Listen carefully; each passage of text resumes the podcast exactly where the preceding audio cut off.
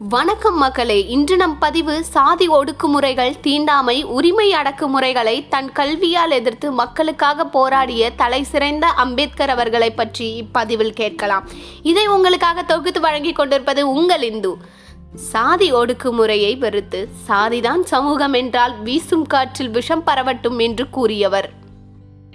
India எனும் நம் நாட்டில் காலம் காலமாக இருந்து வந்த மூட நம்பிக்கைகள் தீண்டாமை மற்றும் அடக்குமுறைகள் இவற்றை எல்லாம் உடைத்தெறிந்த அம்பேத்கரின் வரலாறாக சிறந்ததாகவும் பல அவமானங்களை தாங்கி ஒடுக்கப்பட்ட சமுதாயத்துக்காக போராடிய மிகச்சிறந்த மாமேதை இவராவார். இந்தியாவில் அதிகம் அவமானப்படுத்தப்பட்ட சிலை அம்பேத்கரின் சிலையே ஆகும். சாதிய ஒடுக்குமுறையினால் பாடசாலையிலிருந்து விரட்டப்பட்ட ஐந்து வயது சிறுவன் பின்னாளில் ஐம்பது வயதில் உலகின் அதிக பக்கங்களை உடைய இந்தியாவின் அரசியலமைப்பு சட்டத்தை உருவாக்கிய அறிஞர் அம்பேத்கர் எனும் அழியாத புகழ் பெற்றார். இவர் வாழ்வில் சந்தித்த வழிகள் புறக்கணிப்புகள் கொஞ்சமல்ல. இவரது வாழ்க்கை வரலாறுகள் சாதனைகள் இவர் ஆற்றிய பணிகள் என்பவற்றை இதில் கேட்போம். இந்தியாவின் மத்திய மாநிலத்தில் உள்ள மகோ கிராமத்தில் பிறந்த இவரது இயற்பெயர் பீம்ராவ் அம்பேத்கர் ஆகும். இவரது தந்தையின் பெயர் ராம்ஜி மகோ. இராணுவ முகாமில் அமைந்துள்ள பள்ளியில் ஆசிரியராக பணியாற்றினார்.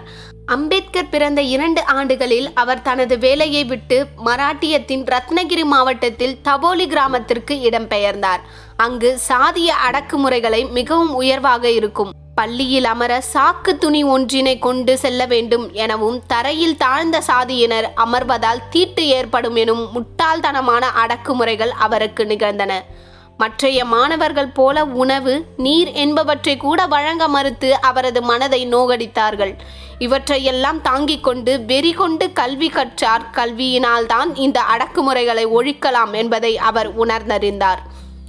இந்த உலக வரலாற்றில் அதி உயர் கல்வி சாதனைகளை இவர் செய்திருந்தார்.